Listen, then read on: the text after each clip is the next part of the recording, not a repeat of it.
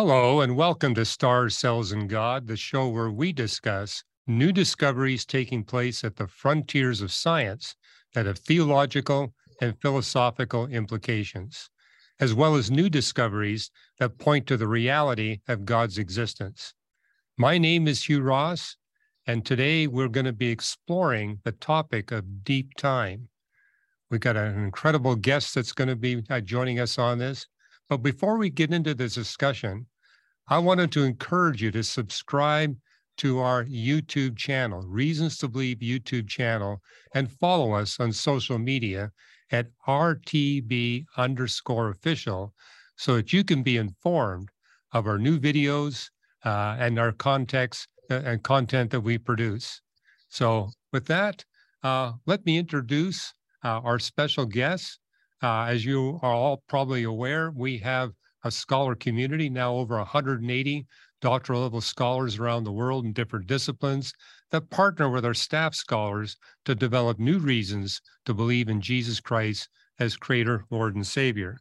And uh, Steve, I'm just going to read what they gave me here so I don't get anything wrong. And now I'm old enough that I have to put glasses on when I read. So uh, give me a minute. Steve Mittwede earned his Master's of Science and PhD at the University of South Carolina.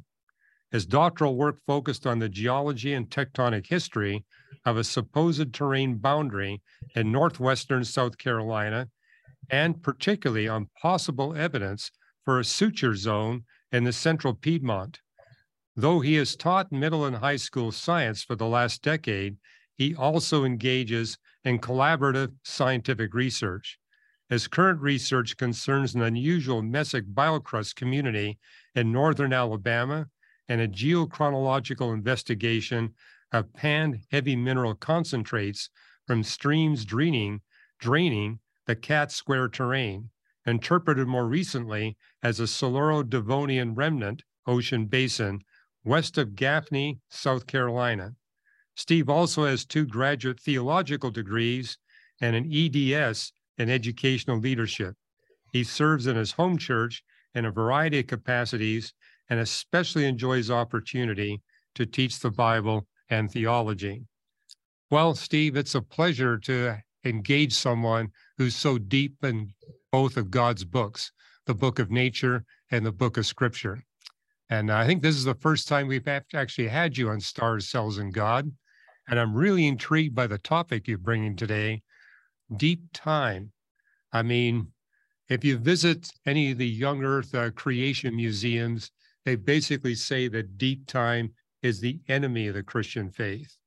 And, you know, when I was looking at the different religions of the world, it was the recognition of God's testimony in deep time that was a major factor in my coming to faith in Christ.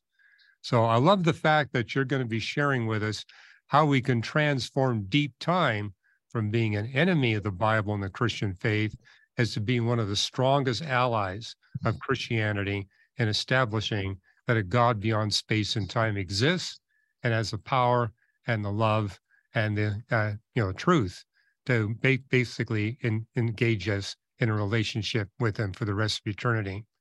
So, Steve, why don't you explain to us, first of all, the term? What do you mean by deep time? And what do the creationists mean when they use the word deep time? And how can we kind of begin the dialogue? Hugh, I should uh, confess that some years ago I had gotten a free copy of a college earth science textbook. This was not when I was a student. This was much later. I think perhaps I was at a at a conference, a convention of some sort, and I remember looking in one of the early sections of the book and there was obviously there was a context to this, but there was a sentence in it that struck me as being really unusual. And that sentence was time was invented in 1788. And I thought, well, how could that possibly make sense? People have been, in one way or another, thinking about time for millennia. And maybe keeping time in different ways, but time was is people have always kept kept track of time. They may have used a solar sort of calendar. They may have used a lunar calendar or a lunisolar calendar, but people have always thought about time and the passage of time. And, and yet, what was meant in the context of that book was that the first time that people started to realize, perhaps, that there was this idea of a time that was beyond seconds and minutes and hours and years, but and beyond millennia for that matter, going into, as you can appreciate, things like light years. Uh, and, and of course, it was James Hutton, a geologist in the UK, who proposed some of those ideas, and his book came out the following year and was later popularized by Charles Lyell. And these ideas, of course, really were the springboard for the development of the geological sciences as we know them today.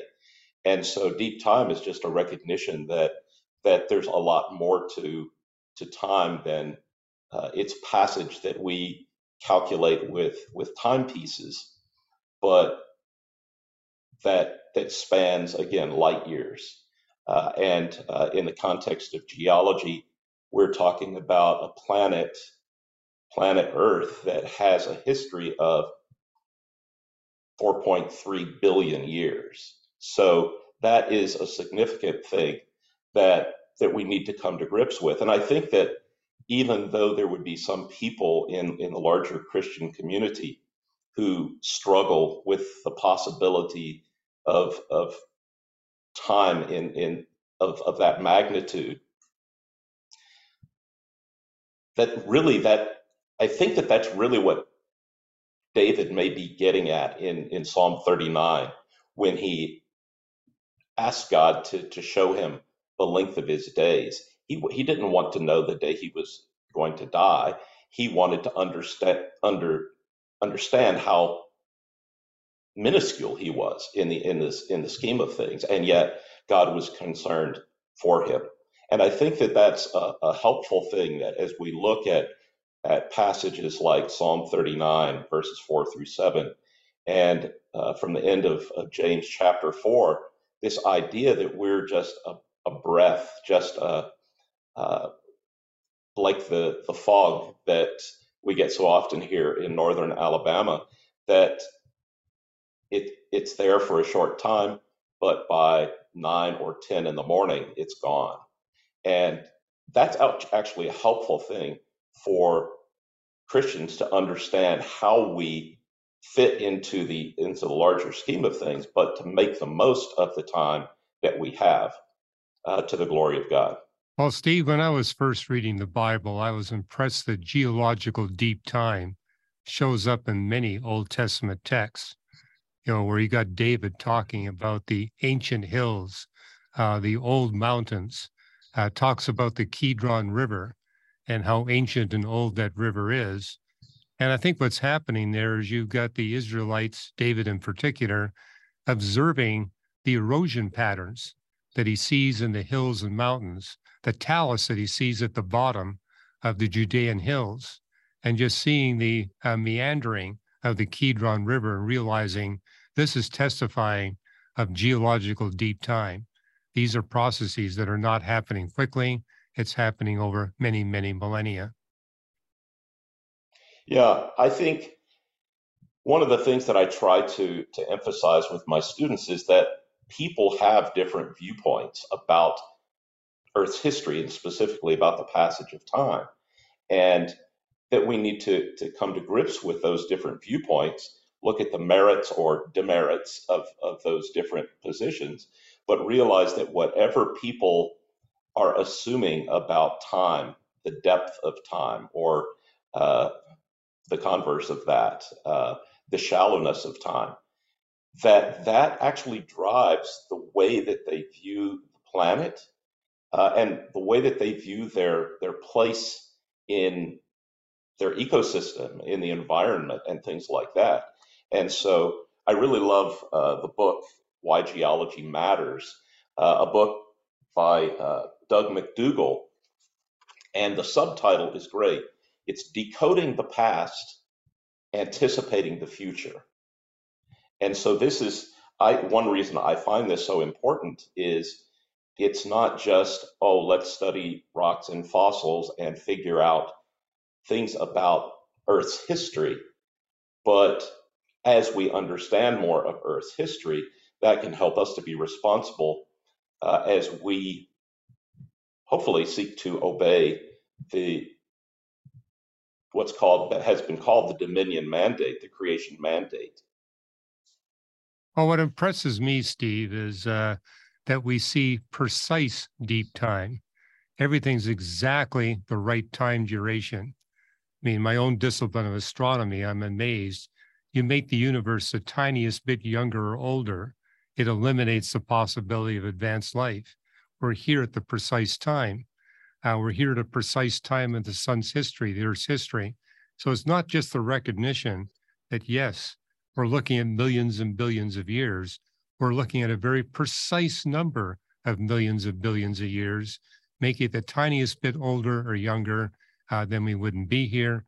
This shows me just how carefully God has planned everything, that everything is precisely at the right time, which means what's happening in my life also is being very carefully timed second by second. So as I see the perfect timing in the universe and the earth, it helps me realize the same thing's happening in my own life. Yeah, that it, it really is stunning to realize that the God who created and sustains everything, who has been working out his purposes over eons, is mindful of me. Yes. And of course, Psalm 8 uh, is, is so great in that.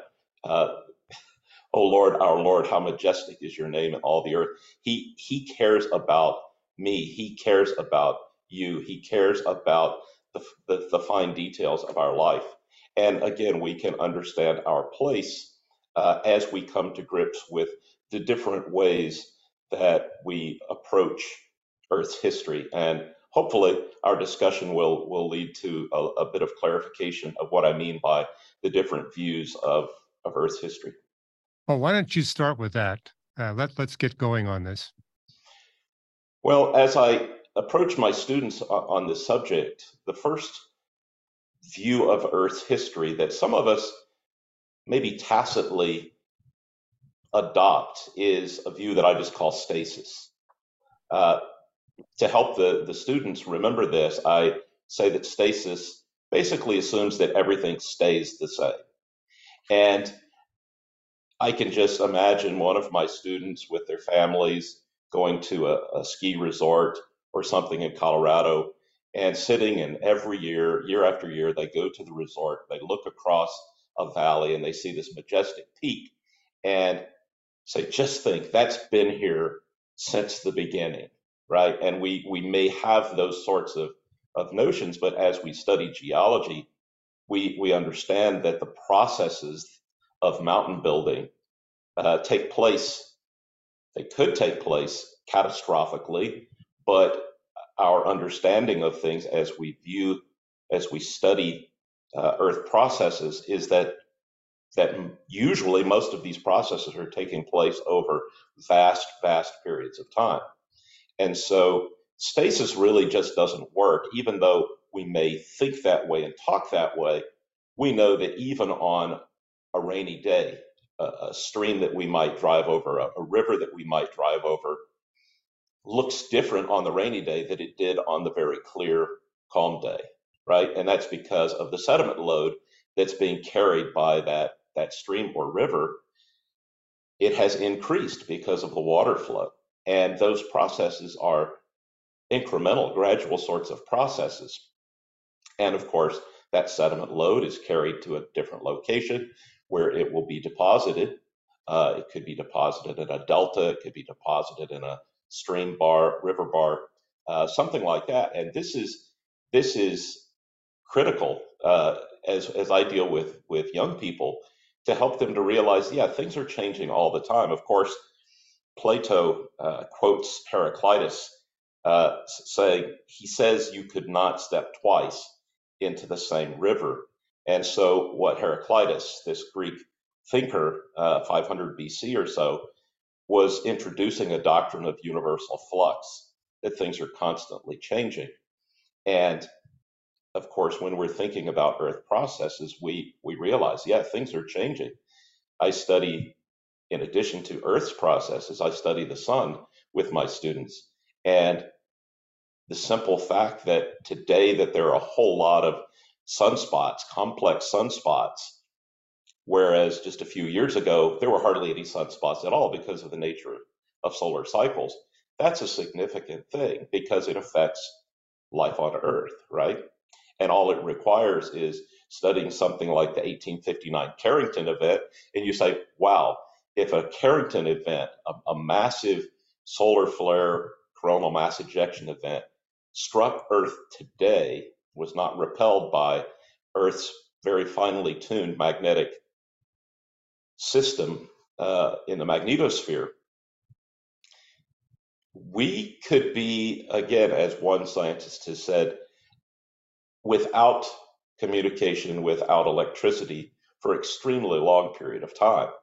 And so it's significant, not just in earth science, but in, in your field, in ast- astrophysics, in solar physics, to understand things are changing. And there's a, there's a reason that there's a, a space weather prediction agency now, right? Because people understand that the that this flux that takes place in the core of the sun with its magnetic fields and, and the activity, which of course is all driven by nuclear fusion, that that we need to we need to track these things because of the how we live, the, the nature of modern society is dependent upon the communications and upon the electrical systems, the big grids that we have to power uh, modern life. So stasis is just one of the views that I think is fairly easy to discard. A second view that's that's been around for quite a while is catastrophism. And historically, catastrophists were people who sort of put, as I understand it, most of their eggs into the, the biblical flood basket. And uh, it's not that something like the biblical flood didn't really happen, but we need to understand exactly as we use earth science and the tools of earth science to understand exactly what the implications of that are uh, for helping us to understand Earth's history. I think it's it's a would be a dangerous thing for an Earth scientist every time they go to an outcrop of rock to say, ah, this this is evidence of the flood, because even though we need to understand how the biblical flood fits into the, the picture of our understanding of scriptures and our understanding of the book of nature, that we have to be careful not to overstep uh, what is actually revealed by, by both books, the, the, the Word of God as well as uh, the book of nature. The third view that uh, really has gotten a lot of play historically in earth science is uniformitarianism and sort of the, the, the maxim that really held sway for a long time in earth sciences is the present is the key to the past. In other words, by looking at present rates, present processes, that we can understand how those things operated in the past in, in geologic history. And the strong emphasis on uniformitarianism is the gradual, the incremental, the very slow bit by bit sorts of things that really do typify many geologic processes. In catastrophism, there was a strong emphasis on the sudden, the violent, but in uniformitarianism, the slow, the incremental. And I think that there's a reason why Christian scientists can discard stasis, can discard catastrophism, and can discard uniformitarianism because they don't really answer all the questions or don't give us a framework for answering all the questions. So I actually prefer, and it's a, a term that I did not coin, but that's been in use for, for some time in geology, is the term actualism. And actualism, the way that I understand it, means that as a scientist, I have to be ready to give an account and to try to understand all actual processes that could have affected Earth's history, whether they be perhaps catastrophic sorts of things or the gradual, the incremental, the little by little, bit by bit sorts of processes. And what that means is that I can, as, as a scientist, can recognize that God can work miraculously, but at the same time, God can use processes over eons uh, to accomplish his purposes in the, in the physical earth as well as in uh, the lives of people. And I think that one of the things that is curious to me is that there are some Christians who think that God is necessarily more glorified if something happens rapidly. And uh, that is really quite a curious, curious sort of thing to me. Uh, not saying that I have not, at different points in my my life, uh, held on to such ideas, but the big the big thing is that God's plan of redemption is being worked out again over vast periods of time, and that it's not an instantaneous thing. I think even of of the term that the the Lamb of God is slain before the foundation of the world. That that means something, right?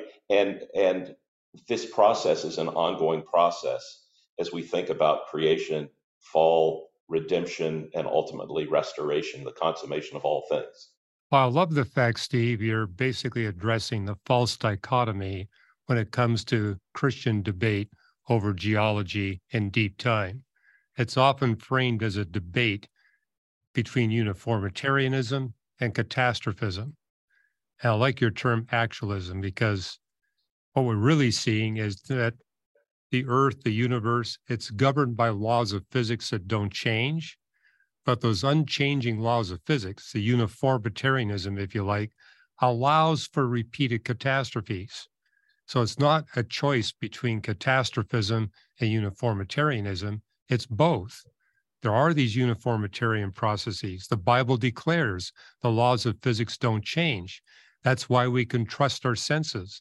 That's why we can do science and realize we're uncovering truth. But it allows for catastrophism. And catastrophism, as you pointed out, within certain Christian circles, is the idea that there's one catastrophe, whereas a geological record really testifies of multiple time separated catastrophes. And it's through our study of deep time geology, we recognize there hasn't just been one flood, there hasn't just been one volcanic eruption, there's been multiple catastrophes. And we can actually date when these catastrophes are and recognize that they have exactly the date we need in order for us humans to thrive on Earth today. And so by recognizing uh, that, hey, it's not either or, it's both and, we can really get a grip on what the geological record is telling us and how it really backs up what the Bible's been teaching for thousands of years. Absolutely. I was just looking into a book by Ronald Parker, Professor, Professor Ronald Parker, yesterday, his book, Inscrutable Earth. The very last paragraph of his book I find uh, delightful.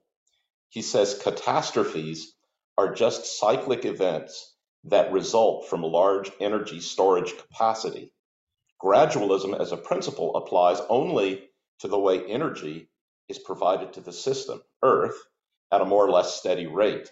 The result of gradualism is necessarily always cyclic and frequently catastrophic. Catastrophes are forever. Very good you know, just like these Grand Canyon tours, where people go down, they look at all the different layers. And, uh, you know, if you go with the young earth creationists, they point out all the layers where catastrophic events have happened, but they ignore all the layers where gradual processes are operating. But I've right. also seen the reverse, where all the focus is on the gradual and they ignore the catastrophic. We need to be open to looking at all that God has revealed to us in the geological record.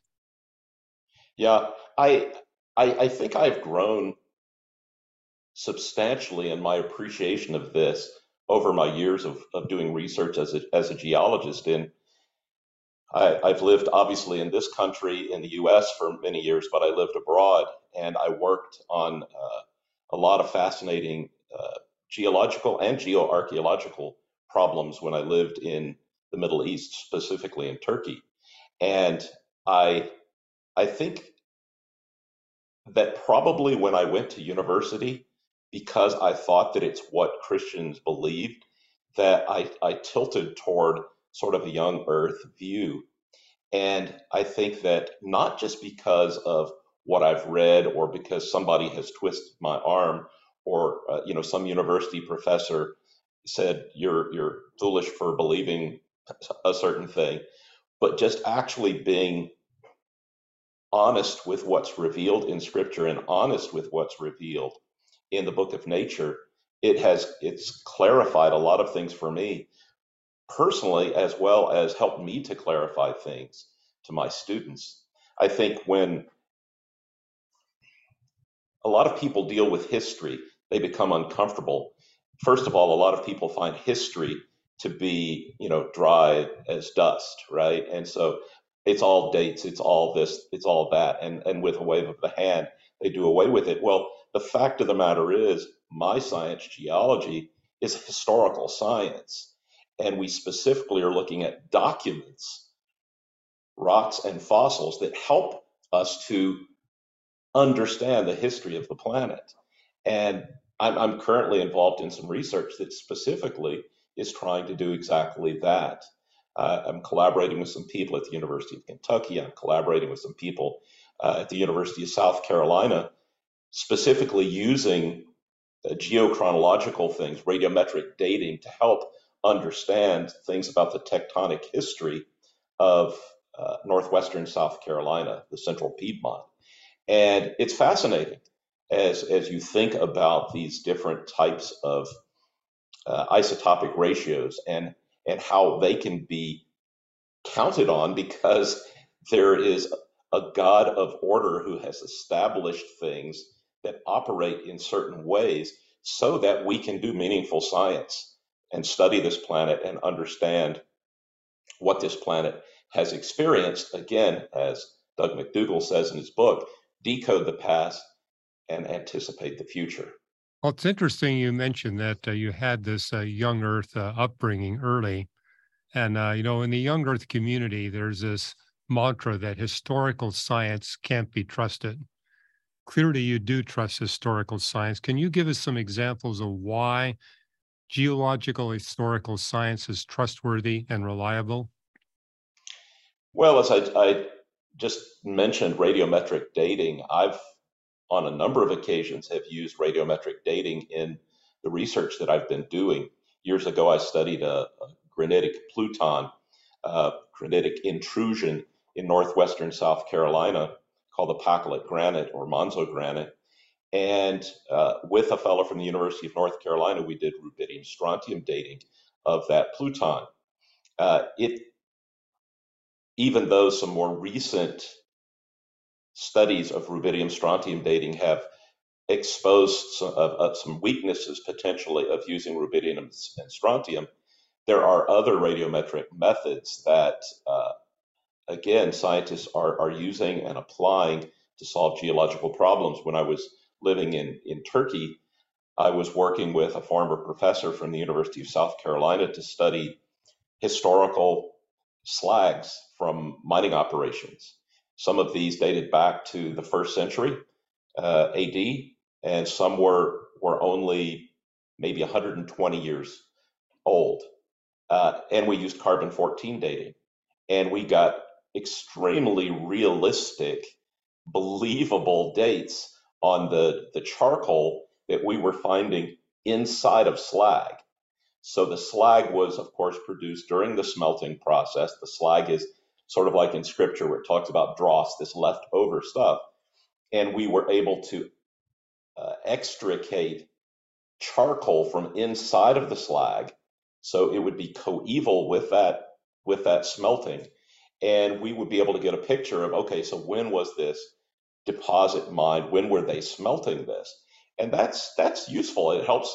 We were actually able to to look at certain iron slags from central Turkey and to to realize that there were the reason that the mining and the smelting was happening then is because of certain military actions that were happening uh, in that part of the world at that time. There was the need for those resources, which again is one of the great things about geology. Without geology, uh, you know, engineers don't have anything to work with because everything is an earth material, right? Almost everything that we use comes from earth. And so we were actually able to clarify certain things about military and cultural history as we study these slides. And some of the things what you're bringing up, Steve, is that uh, you know radiometric dating is reliable, but you got to use the right radiometric tool. Every exactly. radiometric tool has a range where it's very reliable and trustworthy, but also ranges where it's going to give you useless dates. Because if you're way off from the half life, you're not going to get a good date. You can't sure. use uranium dating to date Bible manuscripts. The manuscripts are way too young. You can't use carbon 14 uh, to date the age of the moon uh, because the moon is much too old. And so I think lay people have this idea that a single radiometric tool, we scientists think it can be used on everything. No, each tool has a specific range where it works and where it doesn't work. And it's all based on the constancy of the laws of physics, but those laws of physics apply at different times in different ways. Yeah, absolutely. And, you know, to, to even consider dating the Pacolet granite with something like carbon 14, first of all, it doesn't contain organic carbon, so it's not going to be useful. Uh, second, yeah, it's much too old considering the, the half life of, of carbon. And so uh, I'm, I'm currently involved in, uh, I've sent a specimen to University of South Carolina, a, a garnet rich rock, and it's using a, a, completely new method that I never heard about when I was being uh, trained as a geoscientist, but that's being used regularly now, is lutetium hafnium dating, which of course rare earth elements. And we don't know if it's going to work for this particular specimen, but if it does work, it could be almost a, a Rosetta Stone type of thing to help solve some of the the questions uh, regarding tectonic activity in the central Piedmont of South Carolina. Yeah, these daughter products from radiometric uh, decay are also an effective way to get accurate dates. So uh, there's a huge uh, range of possible ways we can advance.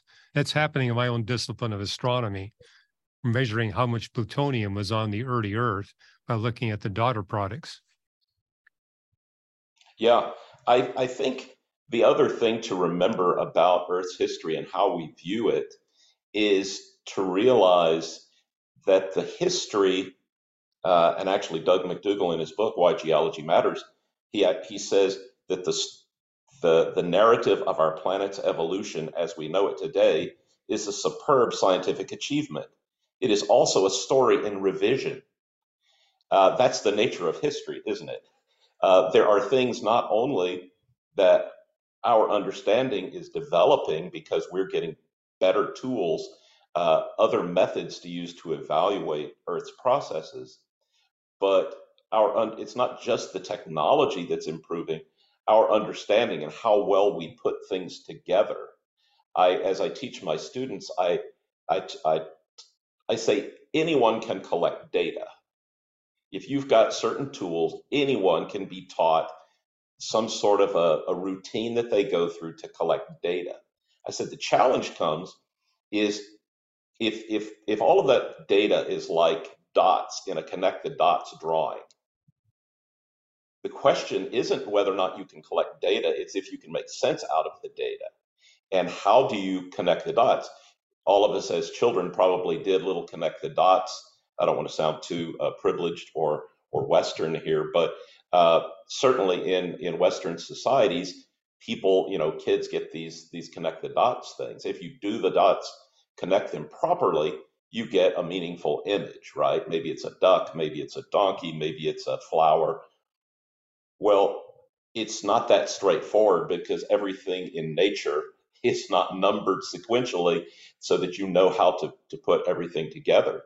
And so that's one of the, the beautiful things about earth science is it's there would be people who would say, we can't trust this, it's all just sort of made up.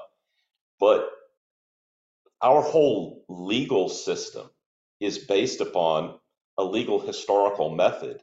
And we don't have problems accepting documentary evidence when it's introduced in a court of law, but we seem to have problems dealing with documentary evidence when it's given to us by the book of nature. And so we've got to say, yes, humility requires that I say I can I can connect the dots incorrectly. But when we connect the dots correctly, and again over time as our as our understanding of uh, the science and, and geology is a fairly young science as sciences go, we can get a clearer and clearer picture. And that's where the challenge really is in, in scientific research is not collecting data. Anyone can collect data, but connecting the dots in a way that's meaningful and actually represents, gives us a true picture of reality. And that's what we're after. Well, I like your comment about clarification, how you know no history is totally comprehensive and accurate. But the more we study it, the more accurate and clear picture we can get. And in terms, terms of geology and deep time, as we're getting more accurate dates, getting more comprehensive picture what's going on, if we see we're getting a tighter and tighter fit as we get a clear and clearer picture of what the Bible has taught for thousands of years, that to me is a great encouragement to my Christian faith. I mean, the fact that today we can measure the age of the earth to five places the decimal and how that actually gives us a clear picture of God's glory in creation because we got better data. We got more comprehensive data, and it's actually able to reveal uh, God's glory in ways we'd never seen before. So, in that sense, geology as it progresses can progressively give us a stronger and stronger faith. What's your response to that? What do you think? How's it work for you? I think that's true. I, I think that uh, I think my faith is more mature and deeper than it's ever been uh, because I, I appreciate that there are different ways. And I actually developed a diagram probably over 20 years ago. I call it the three realms of knowing. And there's the scientific realm of knowing, there's the documentary realm of knowing, and there's the metaphysical realm of knowing. And all of those are absolutely critical that we realize that we can get true knowledge out of each of these realms and that all of these realms actually fit together. Uh, the late Stephen Jay Gould, who was a paleobiologist at Harvard, he wrote a book, and you probably know of it, Hugh, uh, Rocks of Ages. Yes. And in that book, he uh, presented the idea of non overlapping magisteria.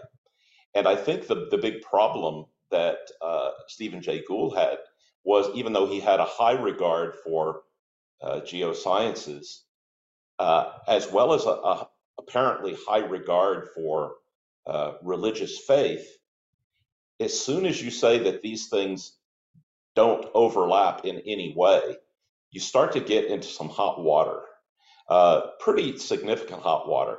And for me as a Christian, if if I followed the the very ironic proposal of of Stephen Jay Gould, I'm sure that when push came to shove, he would have said, "We need the science, we need religion, but never the twain shall meet." Well, well, hold on. If a miracle has ever happened, even once, that science is is that metaphysics is getting in the way of, of some, somebody else's science. And so as as a scientist, I understand that all truth is God's truth. Uh, that wherever we find it, it's consistent with His character, His will, and His plan. And so that means I can get truth from the scientific method, or from the documentary method, or from the metaphysical method, where God has revealed things And that helps me to get a fuller, truer picture of reality. And I need that. Yeah. That gives me confidence for living.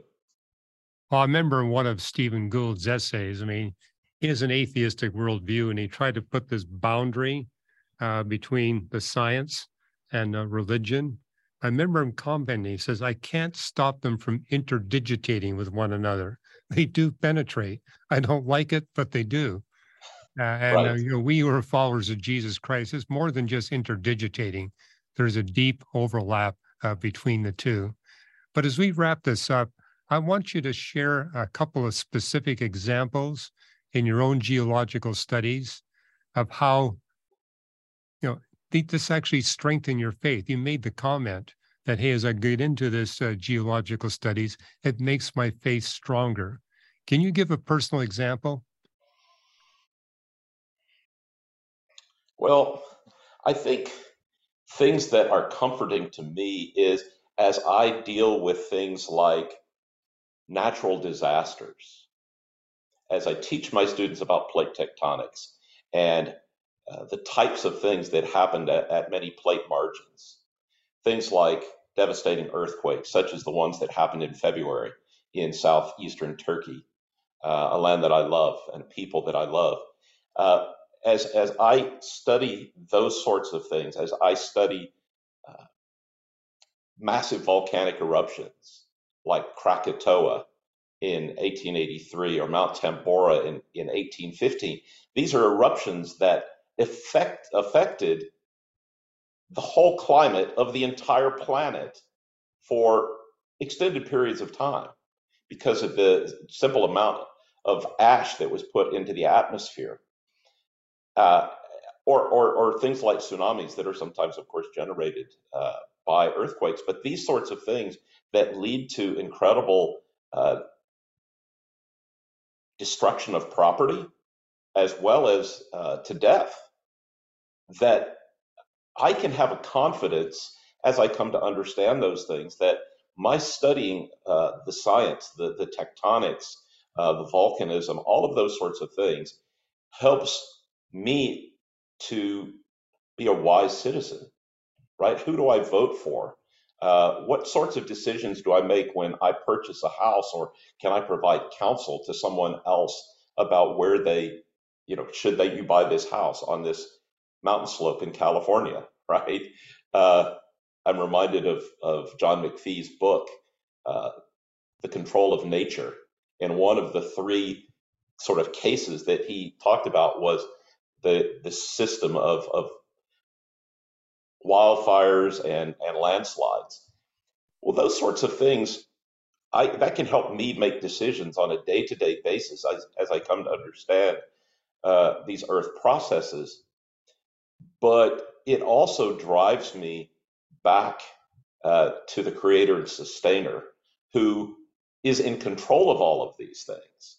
And he has set these these processes into motion and he has given us tools so that we can come to understand these so that we can make wise decisions uh, as as humans going forth in in our lives i'm i wanted to mention a book by marcia bjornerud uh, timefulness how thinking like a geologist can help save the world and of course in the book she's not talking about saving the world uh, in the sense that jesus is has come to to save. But uh, again, sort of as Macdougall says in his book, we can decode the past, and that can help us to anticipate the future. And it helps us as as we go through life. It doesn't mean that we never face disasters, but it helps me to realize that God has given us tools, God has given us minds so that we can understand these processes, so that going forward we can make better decisions as humans uh, on, on how we live and where we live. And also that at the same time, as I, as I think about, as uh, I quoted before uh, Ronald Parker, the idea that these catastrophes all have to do with energy that is, is, is built up that in well God sees all it of that this way, Steve. You know, as we study deep time, we get an appreciation of the benefit we get from wildfires, from earthquakes, from hurricanes, is that we're living on a planet where we have the ideal rate and intensity of these things we call natural disasters. And it was Jesus that told us in John 16, uh, you know, in this world you'll have tribulation, but take heart, I've overcome the world. That we're temporarily in this place where these things happen, but it's the same Jesus who said, don't build your house on the sand, build it on the rock. I mean, I live in Southern California at the base of the San Gabriel Mountains. Our home is rising by nine millimeters per year. I tell my sons we're the owners of future mountain property, but it also means that I have to have a home with twice as much lumber in it as your homes in Alabama because we get earthquakes. And, uh, you know, if you're going to want to survive a magnitude seven earthquake, it's important that we invest. And likewise, it's probably not a good idea uh, to take your aged parents and put them in a mobile home uh, on the uh, east side of a Florida beach because uh, that's where hurricanes come in. If you do insist on having a home there, make sure it's hurricane proof. And so, you know, God tells us to be wise, but to also appreciate everything on earth in terms of what we call natural disasters is actually fine tuned. Things would be a whole lot worse if there are no wildfires. Things would be a whole lot worse if there are no hurricanes. God has designed it so we have just the right number and intensity of these things. But he also says, you guys are managers. I've put you in charge of the planet. You're to manage it for your benefit, the benefit of life. And that means don't build your house on sand, build it on the rock. Uh, you know, recognize I've given you the capacity to study the resources of the earth, use that to be wise and gracious and how you manage things. You know, I think with this conversation could go on for quite a few more hours, weeks. In fact, I'm, I want to encourage you, Steve. A lot of what you're saying be good to put into writing. And uh, we do have a, a reasons to believe scholar blog. So if you ever have the time uh, to put this down in some uh, short articles, uh, really encourage you to think about that because what you're saying is what a lot of our constituents really need to hear. We look forward to having you back on the show as well. Uh, so with that, uh, let me uh, just thank all of you for joining us today on Stars, Cells, and God. You can join the discussion in the comments below. Remember to like this video and to subscribe for more content. New episodes of Stars, Cells, and God release each Thursday and are available here and on YouTube and on your favorite podcast app. Be sure to share this video with a friend uh, or uh, a relative, or, and remember, the more we learn about science, the more reasons we have to believe in Jesus Christ as Creator, Lord, and Savior. Thank you for joining us today.